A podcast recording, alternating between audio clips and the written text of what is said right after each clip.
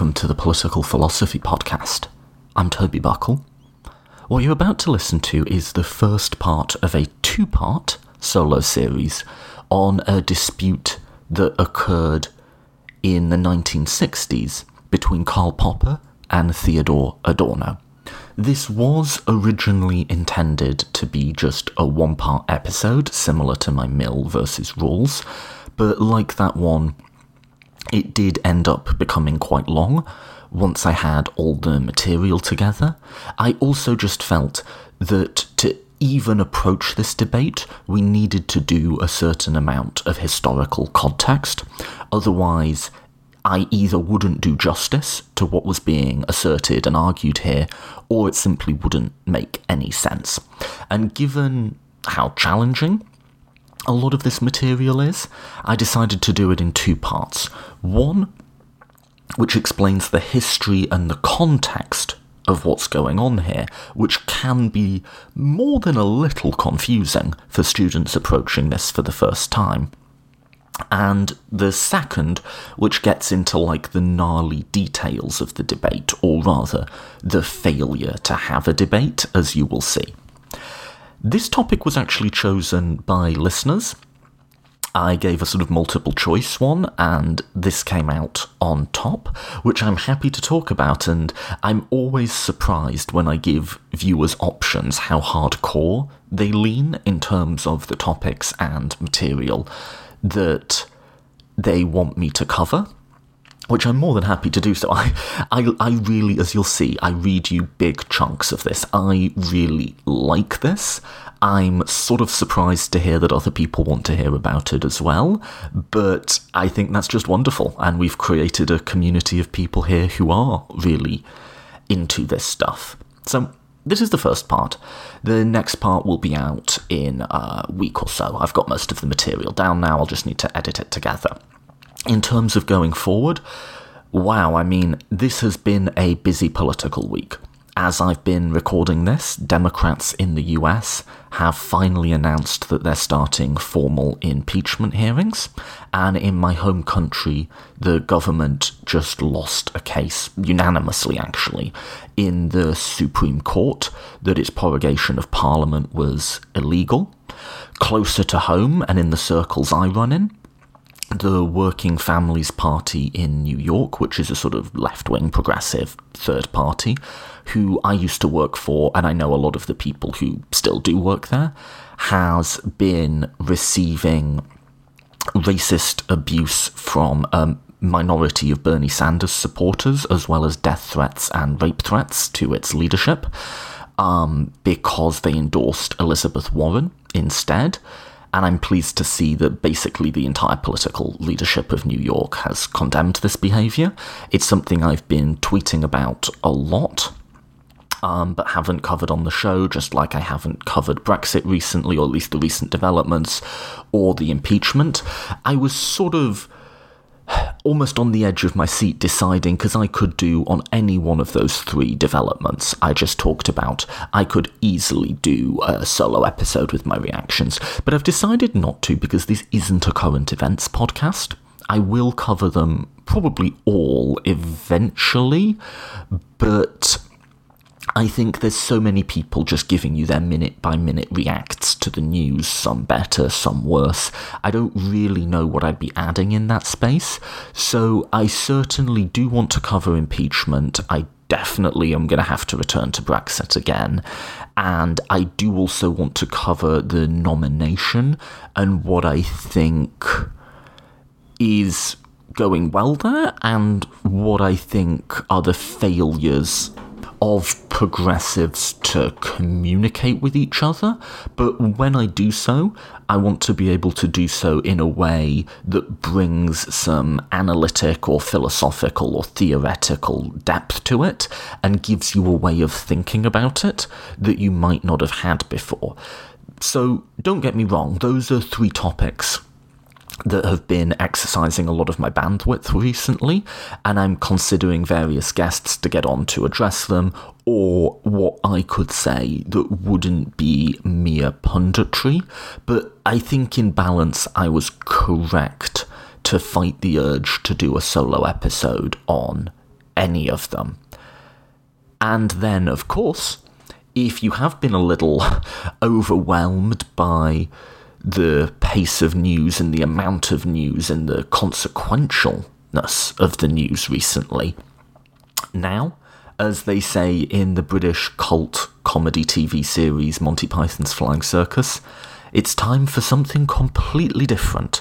So, let's take an hour outside of our worries about Brexit or impeachment or the various wranglings of the left that I've been following, and go back to the year 1960, in which one of the most acrimonious and hilarious exchanges between two senior social scientists ever took place, and that'll be the subject of the next two episodes. So, without further preamble, let's get straight in.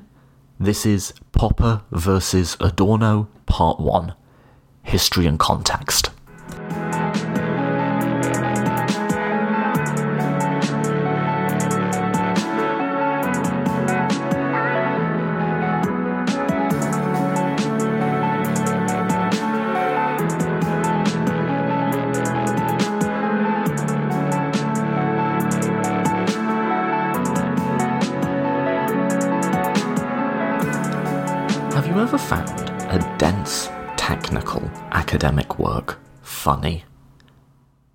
Not talking about a wry chuckle from a quip or, oh, you know, that was a that was a good retort, good retort, sir. But uh, like, have you ever been made to genuinely laugh out loud by academic writing? Please do, by the way, um, if you have, send me, um, email me, tweet at me. What what what has? Because I'd love to see yours as well. There's there's one for me that stands out and I say this by means of an introduction to a book, really more a compilation of essays, that I really love and absolutely nobody else does, including the authors and participants of this discussion. I refer, and this episode will detail and go into depth on, a small but very dense tome titled The Positivist Dispute in German sociology. If you haven't come across this before, strap in, you're in for a treat. But if you just picked it up, I think the interestingness of this would be somewhat belied by its presentation. So, if you were to look, for instance, at the table of contents, it would not be immediately clear what you had picked up or why you should read it. So, this is the table of contents. I have it in front of me. Theodor W. Adorno, Introduction. Theodor W. Adorno, Sociology and Empirical Research. Karl R. Popper, The Logic of the Social Sciences. Theodor Adorno, The Logic of the Social Sciences. Dahrendorf, Remarks on the Discussion. Habermas, The Analytical Theory of Science and Dialectics. Hans Albert, The Myth of Total Reason. Habermas again, A Positivistically Bisected Rationalism. Hans Albert, Behind Positivism's Back. Harald Pilot, Habermas's Empirically Falsifiable Philosophy of History. Hans Albert, a short, surprised postscript to a long introduction. Okay, so this is just about the last thing you would ever want to read, right? But let's just say that you got past that uh, rather intimidating, rather dense, rather boring sounding, quite frankly, table of contents, and you're like, okay, well, let's read the introduction. The introduction should at least give me some sense of what's contained in this book why am I reading this? At a first pass, it seems to be some sort of dispute between Popper and Adorno. But, like, what is going on here? Well, the introduction is written by Adorno, and if this is your first time reading it, just see if you can make any sense of this whatsoever. I'm just going to quote at length, starting with the first sentence. So this is this is how the book introduces itself to you. Quote. In his incisive remarks on the Tübingen discussion, the two papers which marked the beginning, in Germany, of public controversy on dialectics and positivistic sociology in the broadest sense, Ralf Dahrendorf regrets that the discussion, quote, generally lacked the intensity which would have been appropriate to the actual differences in views, end quote. According to him, some of the participants in the discussion censored the lack of tension between the symposists' papers. Dahrendorf, for his part, senses, quote, the irony of such points of agreement, and, end quote, and suggests the profound differences in the matters discussed are hidden between similarities in formulation. But the only conciliatory attitude of the two symposists was not the reason why no discussion actually came about, in which the reasons and counter reasons might have interacted upon one another. The symposists were primarily concerned to make their positions in general theoretically commensurable, nor was it merely a question of the attitude of the several participants in the discussion who asserted their estrangement from philosophy, an estrangement which, in some cases, has only recently been acquired. The dialectics have explicit recourse to philosophy, but the methodological interests of the positivists are hardly less alien to naively practiced research activity. Okay, and let's end quote there. You'll be pleased to hear that introduction goes on, much in the same vein, and just as incomprehensibly, for over a hundred pages. But you can sense, even if maybe you didn't catch every word of that, a sort of angry defensiveness to the tone, right? Adorno's pissed about something right? And this is sort of what I love about this book is everyone is so angrily talking past each other about everything, including like how and why the book came to be written. So let's go before we get stuck into the um, actual philosophy of this to Karl Popper's account of this. And Popper, you'll hear, is also very angry and very defensive about this, but he at least communicates the history of how this book came to be written in more or less everyday language. So I'm going to read you from this at length because I find this hilarious you might not you might not share my sense of humor but anyway let's just let's just do it. So um, this is from a popper a paper which got amended to later editions called reason or revolution which he sort of wrote looking back on the whole thing. So this is how he tells the history quote in 1960 i was invited to an open discussion on quote the Logic of the Social Sciences at a congress of German sociologists in Tübingen. By the way, if I mispronounce some German names in this, you're just going to have to get used to that. I, continuing the quote, I accepted and was told that my opening address would be followed by a reply from Professor Theodor Adorno of Frankfurt. It was suggested to me by the organisers, in order to make a fruitful discussion possible, I should formulate my views in a number of definitive theses. Or theses, sorry. This I did. My opening address to that discussion, delivered in 1961, consisted of 27 sharply formulated theses, plus a programmatic formulation on the task of theoretical social sciences. Of course, I formulated these to make it difficult for any Hegelian or Marxist, such as Adorno, to accept them. And I supported them as well I could by arguments. Owing to the limited time available, I confined myself to fundamentals, and I tried to avoid repeating what I had said elsewhere. End quote.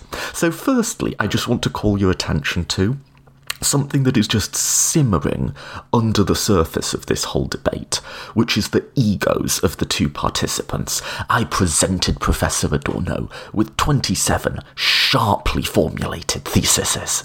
Oh, you, you, know, like they, they, and, and again in Adorno's the sort of grandiosity of his language introducing it. They they really they really believe themselves to be academic supermen. At least in this, I think it really brought out the worst qualities of the two men in a way that I find absolutely hilarious. But so basically, to summarise, you know, they were having some sort of like, not even debate, but public exchange of views sort of thing. And Adorno, uh, sorry, Popper presented some theses that he had put together on the social sciences. So just continuing from his paper, um, this is Popper just continuing on from where I left off. Quote, Adorno's reply was read with great force, but he hardly took up my challenge, that is, my 27 theses. In the ensuing debate, Professor Ralf Dahrendorf expressed his grave disappointment. He said that it had been the intention of the organisers to bring into the open some of the glaring differences. Apparently, he included political and ideological differences between my approach to the social sciences and Adorno's. But the impression created by my address and Adorno's reply was, he said, one of sweet agreement, a fact which left him flabbergasted. I was, and still am, very sorry about this. But having been invited to speak about the quote logic of the social sciences, I did not go out of my way to attack Adorno and the quote dialectical school of Frankfurt, Adorno, Horkheimer, Habermas et al., which I never regarded as important, unless perhaps from a political point of view, and in 1960 I was not even aware of the political influence of this school, although today I should not hesitate to describe its influence by such terms as irrationalist and intelligence destroying. I could never take their methodology, whatever that may mean, seriously from either an intellectual or a scholarly point of view, Knowing now a little more, I think that Dahrendorf was right in being disappointed. I ought to have attacked them, using arguments I had previously published in The Open Society and The, pos- the Poverty of Historicism, and in, quote, What is Dialectic? Even though I do not think that these arguments fall under the heading of the logic of the social sciences, for terms that do not matter my only comfort is that the responsibility for avoiding a fight rests squarely on the second speaker. Okay, end quote. Let's take a little pause here. Can you just sense the tone in which this is being written? I do not quote, which I never regarded as important. And I do not hesitate to describe as intelligence destroying. so anyway, continuing continuing with the quote. However, this may be, Dahrendorf's criticism stimulated a paper almost twice as long as my original address by Professor Habermas, another member of the Frankfurt School. It was in this paper, I think, that the term positivism first turned up in this particular discussion. I was criticised as a positivist, this is an old misunderstanding, created and perpetuated by people who know of my work only secondhand. And end quote, he goes on to evidence his that he's made many arguments against positivism, he's not a positivist, and why he thinks that misunderstanding comes. He goes on to say, quote, In my defence, Professor Hans Albert, not a positivist either, wrote a spirited reply to Habermas's attack. The latter answered, and was answered a second time by Albert. This exchange was mainly concerned with the general character and tenability of my views. Thus, there was little mention and no serious criticism of my opening address in 1961 and of its 27 theses. End quote. Dude, the 27 theses, they're done. Let them go. Stop. Stop circling around this point. Um, anyway, moving on. Quote. It was, I think, in 1964 that a German publisher asked me whether I would agree to have my address published in a book form, together with Adorno's reply and the debate between Habermas and Albert. I agreed. End quote. Okay, so now we're finally, um, and this is only in an article written some years after the book, we're finally sort of, as someone approaching it for the first time, we're finally learning what this thing is about. But when it does come together, Popper is not going to be happy with the result. So he goes on to say, quote, but as published in 1969, so almost a eh, so end quote, almost a decade later, this thing's been going on for. So Quote, the book consists of two quite new introductions by Adorno, 94 pages, followed by my address of 1961, 20 pages, with Adorno's original reply, 18 pages, Dahrendorf's complaint, 9 pages, the debate between Habermas and Albert, 150 pages, a new contribution by Harald Pilot, 28 pages, and, quote, a short, surprised postscript to a long introduction by Albert, five pages. In this, Albert mentions briefly that the affair started with a discussion between Adorno and myself in 1961, and he says quite rightly that a reader of the book would hardly recognise what it was all about. This is the only allusion in the book to the story behind it. There is no answer to the question of how the book got a title which quite wrongly indicates that the opinions of some, quote, positivists are discussed in the book. Even Albert's postscript does not answer this question. What is the result? My 27 theses, end quote, sorry. Dude, let the 27 theses go. um, quote, intended to start a discussion, and so they did after all, are nowhere taken seriously in this longish book, and not a single one of them. Although one or another passage from my address is mentioned here or there, usually out of context to illustrate my positivism and he puts quotes around positivism.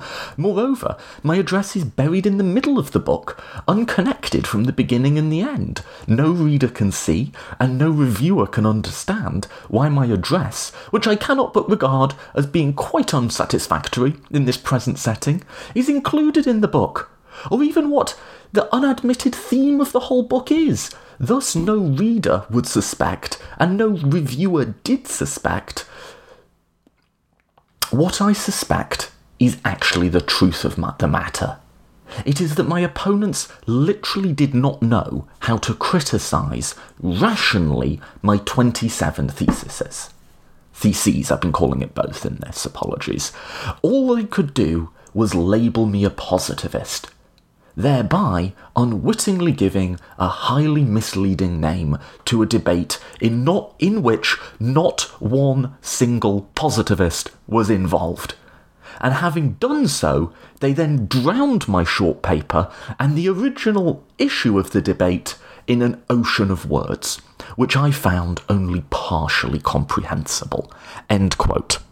Okay, so I read that at length because I just think that the degree to which these belligerents get worked up in this debate is absolutely hilarious. And I think Popper, in particular, is just really funny in his anger and in his sanctimony about his beloved 27 Theses. But what is happening here? So, if you were to sort of take away all the rancour, what Popper is basically saying is, well, to quote him, they literally didn't know how to criticise me, so they just called me a positivist. In modern debate, we would say, I got straw manned, right? They're calling me this label, which I've explicitly disavowed, and they're attributing beliefs to me that I don't hold, and then attacking those beliefs. And, like, I don't know what else that I can say to you in that position. And that is, by the way, what is happening here, right?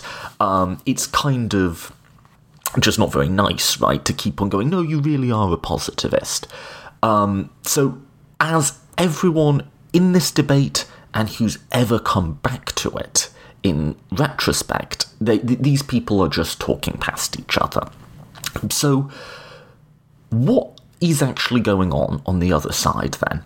I can read you Popper in his own words.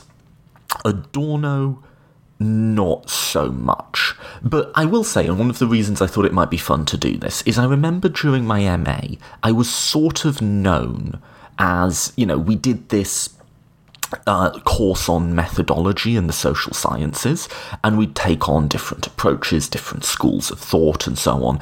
And I was sort of known as the Frankfurt School Whisperer, as in, this was just utter, incomprehensible gibberish to all of us coming across it for the first time.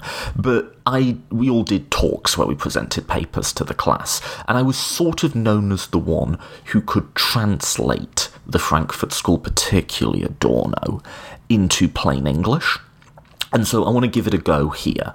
Yes, the Frankfurt School and Adorno specifically here is talking past its opponents, and yes, the label of positivist is an inaccurate um, straw man. Um, but what's it there, and what what do they think that they're asserting on the other side? So let's start at the beginning. What is the Frankfurt School? Well, let's start with what it's not. If you follow the culture war debates, you'll have heard the term cultural Marxism, right? This is the big bogeyman, this is, well, the straw man, actually on the other side. Uh, Jordan Peterson and so on uses the term all the time, and to the extent that they are able to define it, the people who use that term trace it back to uh, the Frankfurt School. So Habermas, Adorno, Adorno in particular, because he did engage in cultural criticism. Um, and I'm just going to read you from the Wikipedia page on the Frankfurt School there's a subheading titled Cultural Marxism Conspiracy Theory. Just the first paragraph. In contemporary usage, the term cultural Marxism refers to a far right anti Semitic conspiracy theory which claims that the Frankfurt School is part of an ongoing academic and intellectual effort to undermine and destroy Western culture and values.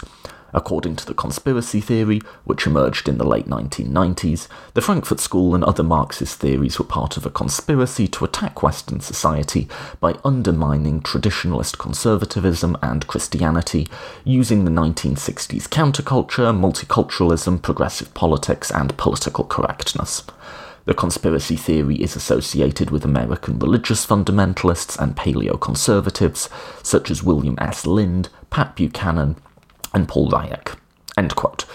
Um, so you can just go read on Wikipedia, but basically, whenever someone says cultural Marxism, that should just be a red flag that you're dealing with someone who either doesn't know what they're talking about or more likely is consciously giving you a conspiracy theory. So that's what the Frankfurt School isn't, and I could do a whole episode just on how it's been dragged in to this weird alt right conspiracy theory in modern times, but I just want to note, first of all, that is what it is not. What is the Frankfurt School in its own terms, and why are they obsessed with attacking positivism?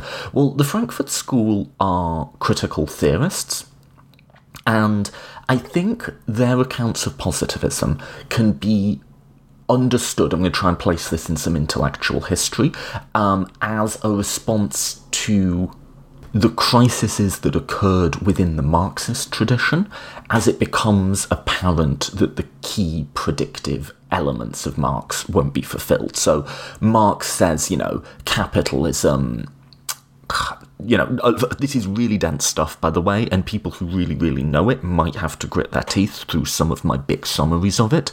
But Marx sort of has this end of history thesis, right? Capitalism contains within itself the seeds of its own destruction, and it sort of has like a Christianity problem, in that Christ and his first um, followers say the world is ending within our lifetimes, and then it just doesn't. And so, how do you continue to be a Christian and have a belief in the truth of Christianity when the you know the very concrete and very specific prediction hasn't come true? And so, a lot of early Christian thought is sort of thinking their way out of that. Exact same thing for Marxism. How do you believe in Marxism, which remember many of its adherents don't just see as a description or as um, Uh, you know, an account of what we would like to see in the world. They see it as a scientific account of, you know, what they would call, quote, objective reality.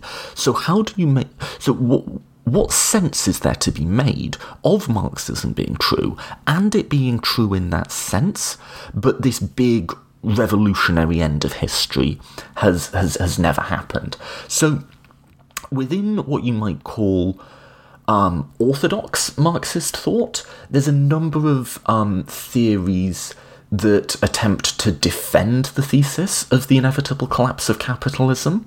So, um, during and after the First World War and Russian Revolution, these tend to focus on imperialism as the what Lenin called the highest stage of capitalism. So Lenin is sort of imagining that imperialism is going to give capitalism a sort of extra burst of life, but it's still going to be doomed in in the end. Um, in contrast to this, you got the self-described evolutionary socialists.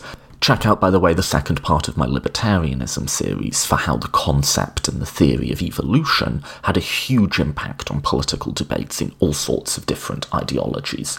Um, but without getting into that here, um, evolutionary socialists are people like Edward Bernstein, who sort of attempt to say, you know, there, there are flaws in Marx, right? And they, they want to say that Marx's predictive and empirical reasoning may not be all that, while retaining the sort of central normative thrust um, that is then in turn criticised by um, orthodox writers such as Rosa Luxemburg, and she has a polemic called Reform and Revolution, and all of this debate becomes known as the revisionist controversy. Um, the, the, the central issue is not just about a description, it's about what's the correct strategy for Marxists to pursue. And for all of the technical weediness that the Popper versus Adorno debate got into, I think that's actually what's at the heart of it. What is the correct strategy for those who want to change the world politically?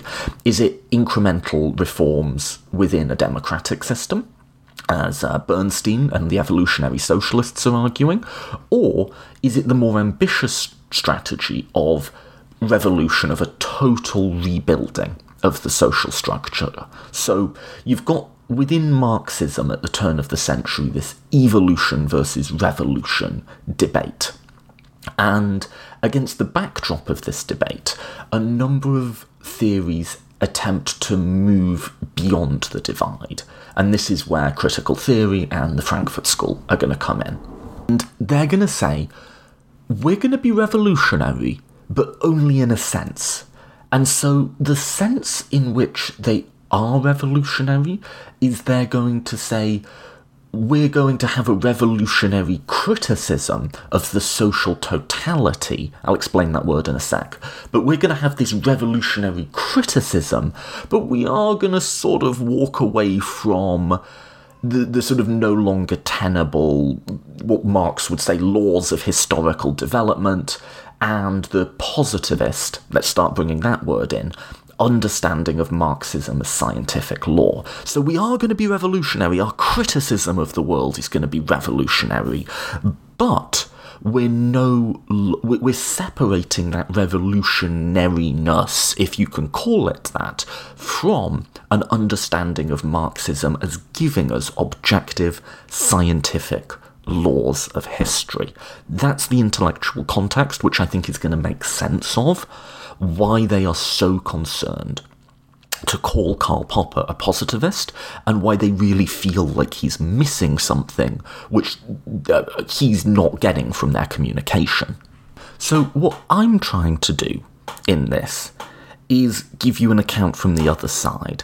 I think when I read you Popper, it's quite easy to sympathise with him and be like, yeah, I've said many times I'm not a positivist, that I don't think, you know, scientific method is directly applicable to the social sphere, and yet they insist on calling me one and making all of these arguments against positivism and making them in bewilderingly complex language.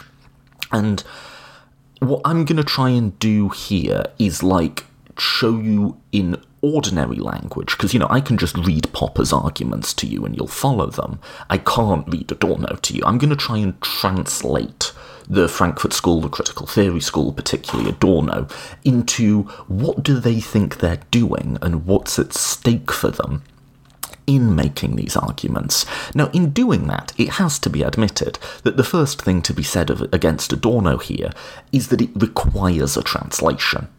It requires, like, a lot of. It, it, you, you've got to know Marxist history to even begin to make sense of why this is important to them. But let's let's give it a go anyway. So like I said, there was this division within Marxism because the end of history stuff hasn't happened. And do we go in an evolutionary way in response to that or do we double down on revolution? And critical theory can be seen as trying to say let's let's try and have the best of both worlds. Let's retain a revolutionary criticism of society while rejecting a positivist description of it. So, how do they do that? Well, in order to achieve it, and I, I, should, I guess, just say these theorists are different and they do it in different ways, so I am talking in generalities here when I talk of critical theory. But they, they refocused the debate onto questions of method more specifically, they attempted to bring out in, in Marx the Hegelian dialectic methodology while moving beyond the end of history theses with which that method had been historically associated. So let me try and explain this idea of the dialectic. And I had a, an exchange with a philosopher on Twitter a while ago, and he basically said, I don't know what to make of the claims of some of these people to have a method. And look, I don't see the world in this way either. But people who are by no means idiots claim to find a lot of value in it. So, this is the best I've got with an understanding of what we mean by dialectics. It, it's um, a description of a process, and that process might be at work in the social world, it might be at work in some sort of underlying substructure of history, it might be at work at the conceptual level. But before we even get to that, let me just try and um, explain this. So, in the writings of both Hegel and Marx, you find this notoriously untranslatable German word, Aufheben. And as it's being used by the theorists, it has four specific meanings. It means to be the same as, it means to be different from, it means to preserve, and it means to destroy. So that's that's that's that word. And and what it's describing is this. Within everything, there is a contradiction which will then become something separate from itself, and those two separate things must then be reconciled. And in that reconciliation, some parts of their meaning will be preserved and some parts will be destroyed. So let's start at the basics existence. I exist, right? That is a statement, that is a thing, that is a concept. In order for that statement to make sense, it must demarcate something else. You're drawing a line around something, and there has to be something on the other side of that line. So, for us to say we exist, that logically necessitates its opposite, non existence. Without, you know, to, to, to say that there is light requires that there be dark. So, existence necessitates its opposite, which is non existence. So, in the act of defining a concept, or maybe even in the act of that concept existing, its opposite is then present. But then those two are in opposition with each other. You know, we, we now have two things that both can't be true at once. Do we exist or do we not exist? So they have to be reconciled and they're reconciled in this idea of becoming. So from the opening, you know, you say I exist, Descartes, right? That implies that there's such a thing as, as non-existence. And in the reconciliation, how do we how do we make sense of those two opposites? Well, we say I am becoming. I was non-existence, and now I am existence, and I am moving again towards non-existence. I am becoming.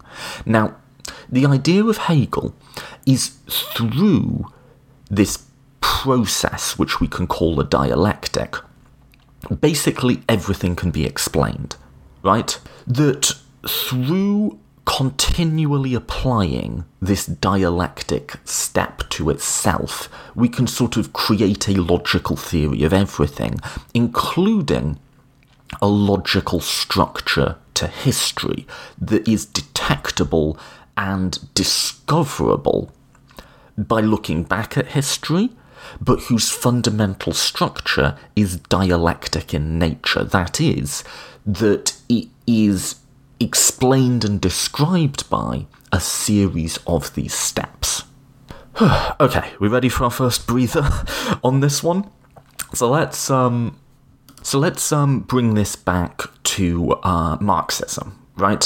What would a dialectic step in Marxism look like? Well, let me sketch one out for you. And, you know, this is all very contested, and different Marxists and theorists will say that's not what it's about, this is what it's about you know, I'm just giving you the way I've learnt to understand it.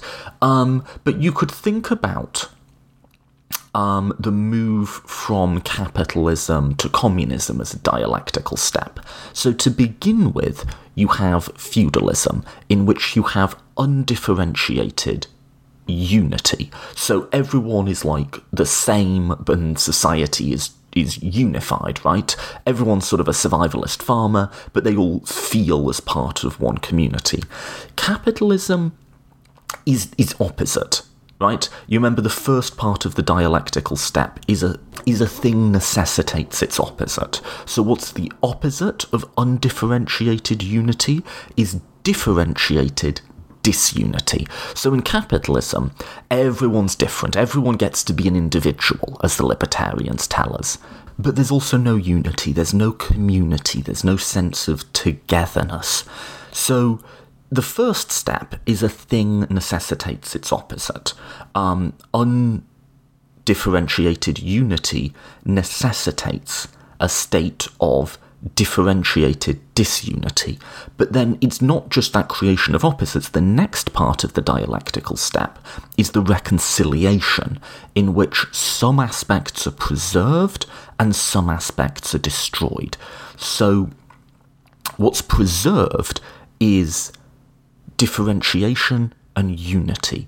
We move to a state of differentiated unity in which people are individuals, but there's also a community, there's also solidarity with each other. And the worst parts of both of those understandings from both capitalism and feudalism are destroyed. The disunity of capitalism is abandoned, but the undifferentiated nature of feudalism is also abandoned. So communism is the dialectic reconciliation of the best aspects of feudalism and capitalism. Now, I'm not saying you have to accept this, I don't. I don't think this is right or correct in any way. I'm sort of just trying to explain to you what the world looks like through someone else's eyes.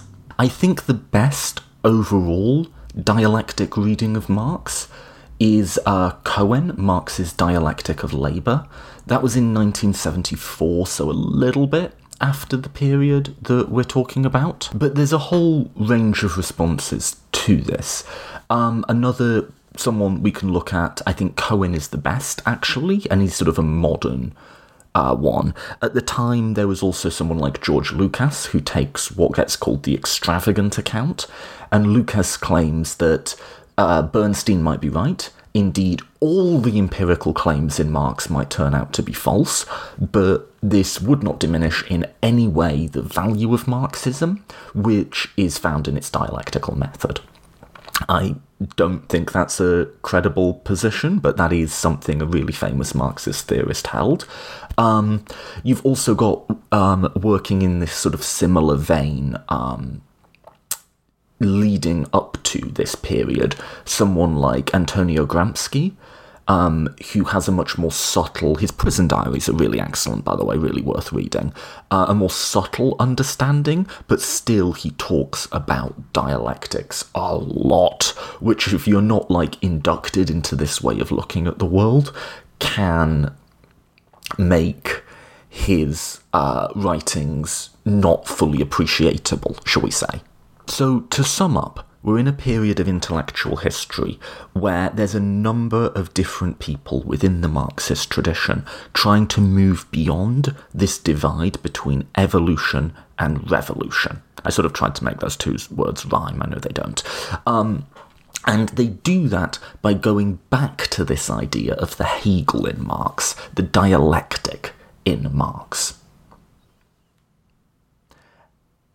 Now, what that means then is as these Marxists were creating these new accounts of Marxism, distancing themselves from the view of Marxism as an objective science of history, they were then forced to create new accounts of subjectivity and objectivity.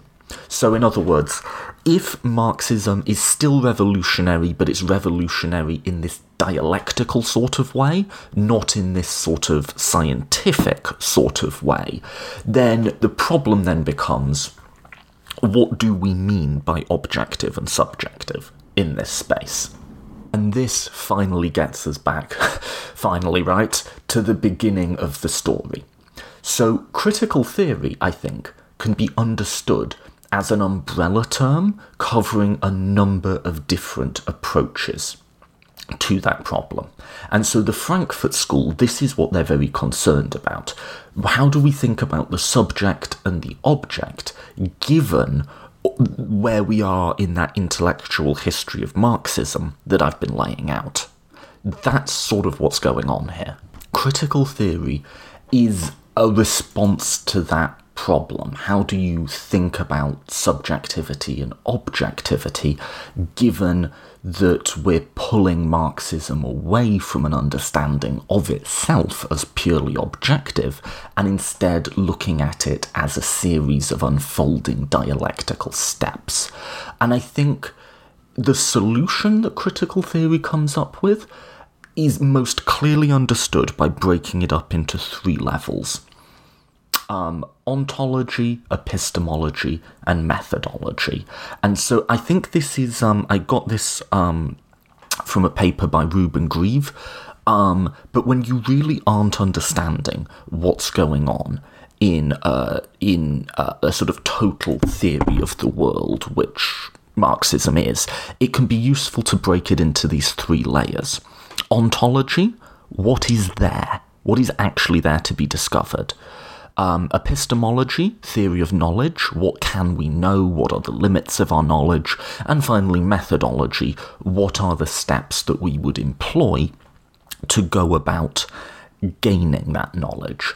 Um, otherwise, critical theory, I think, especially approaching it from the analytic tradition, can just appear mountains of bewildering gibberish, as it did to Popper, right? So let's break it down. Um, ontologically, what does critical theory say is sort of real? Ontologically, it employs a modified form of the dialectic concept of social totality. Um, this is huge for them, and in the debate we're about to get into, um, this is going to be referenced a lot. But society has to be understood as a whole, and subjects can only be understood in relation to that whole. Um, so that's sort of what they say is there. Their fundamental ontology revolves around this idea of social totality. Epistemologically, so what can we know about this social totality? Well, because the subject is a part of the totality and can only be understood in relation to it, um, his or her knowledge becomes a form of critical self reflection or a critical opposition to the concepts and contradictions embedded in society and history. As such, it's value mediated and subjectivist and never able to claim, as previous Marxists did, and some modern social scientists do, an absolute objective understanding of the world. Um, and then finally, methodology wise, the methodology that follows from this is not one it's of dialectical criticism and engagement with actual political oppression, um, not merely aiming at particular abuses and misconceptions, but the uh, an engagement with the impression, oppression embodied within the social whole.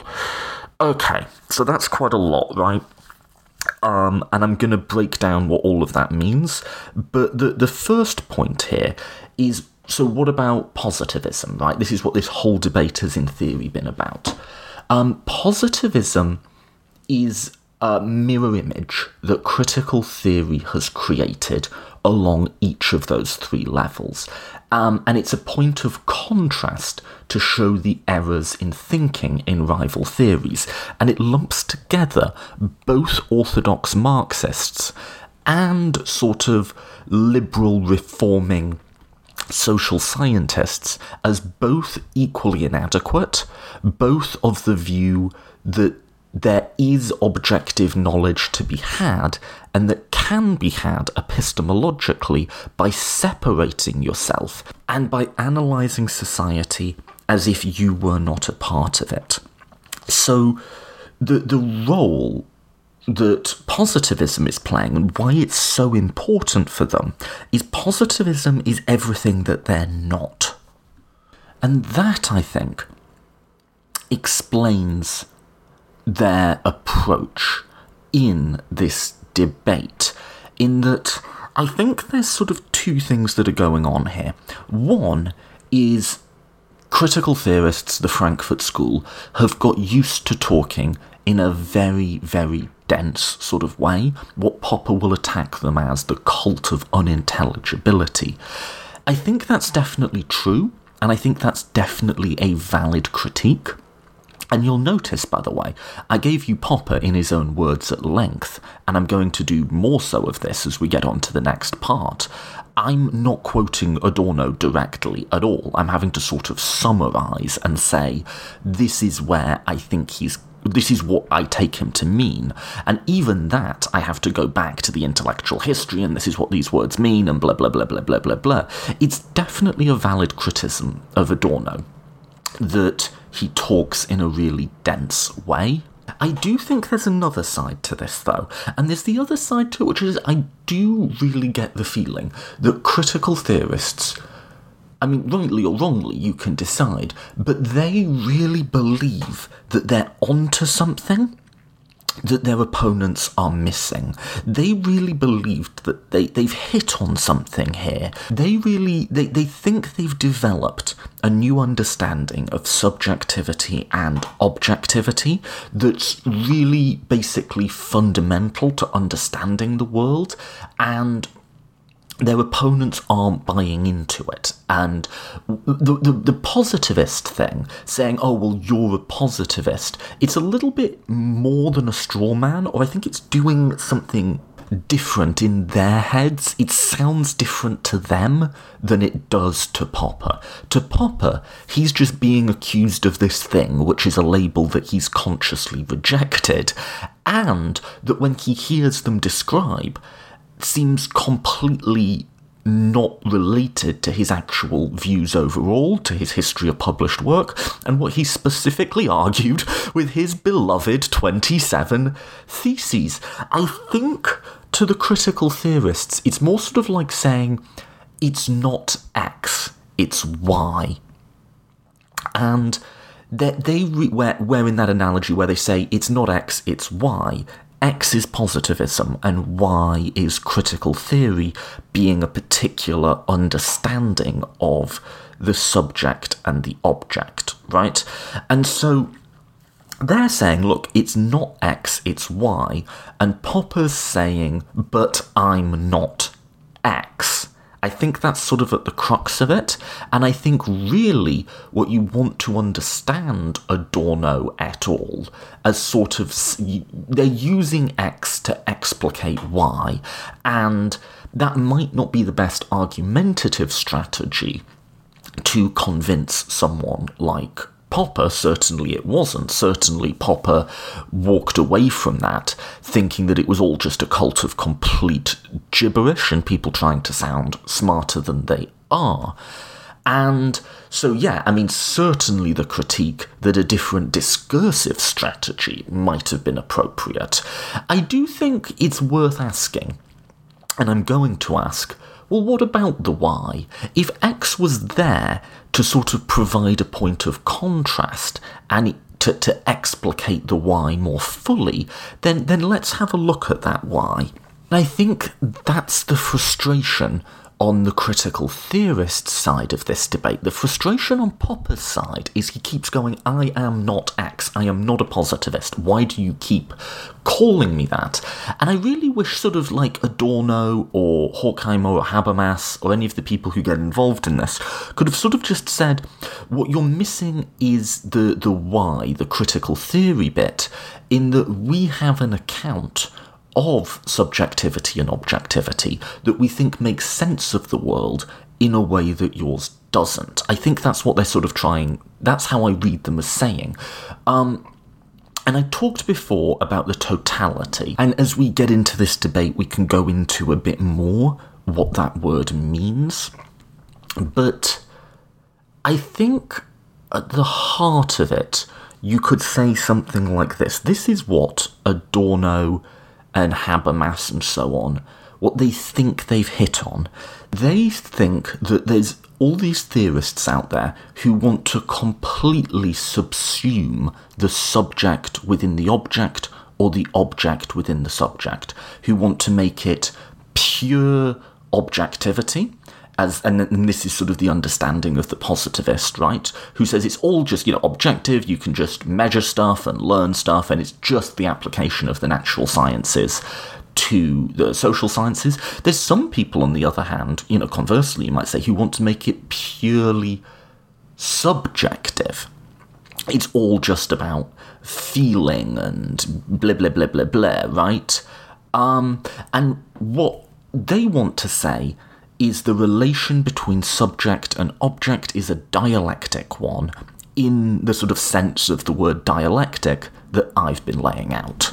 And when someone comes along who doesn't get that, they're going to use this idea of positivism. They're going to say you're a positivist.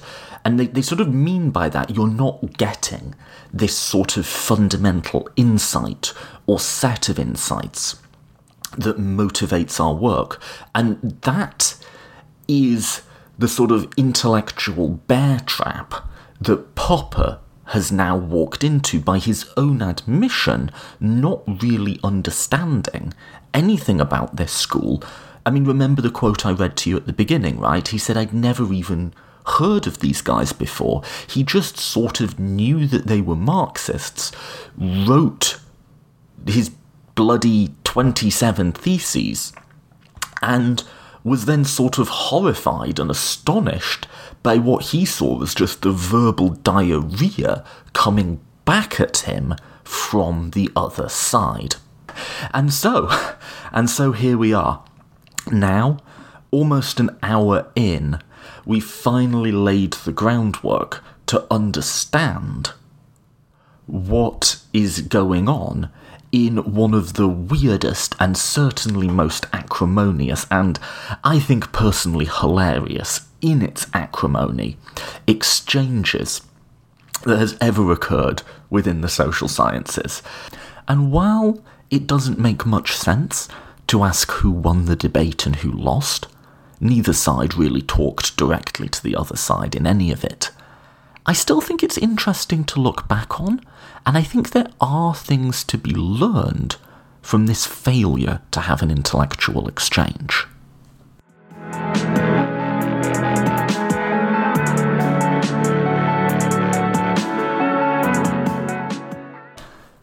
Thank you for listening to the Political Philosophy Podcast. Next week will be part two. I think we covered the historical context so we can sort of follow what's going on in this debate. And then in the next part, I'm going to get into the debate proper and look at some of the arguments that are made for and against, particularly revolving around this idea of positivism in the social sciences. As always, I want to shout out and say a big thank you to anyone who shares the show on social media or sponsors us on Patreon. I'm really grateful to all of it all of the costs associated with running the show, which are, you know, they're real. I have to pay all sorts of hosting fees to SoundCloud and the website and so on and so forth, uh, buy all these academic books you all are making me read. I, I will say I was um, more than happy to reread The Positivist Dispute in German Sociology. I absolutely, and I have to be the only person in the world to say this, I absolutely love that book. Um, but all of those costs are met by listeners sponsoring us on Patreon. So if you are able to sponsor the show, please do check us out there, patreon.com stroke political philosophy podcast. And if you enjoy the episode, please do share it. Sharing's really huge. We haven't really done any paid promotions of the show at all. All the growth we've seen, which is fantastic, has come from listeners sharing. So if this was interesting, or you know someone who it might be interesting for, uh, please do share, forward, all that good stuff. Apart from that, thank you for listening, and I hope you'll return for part two.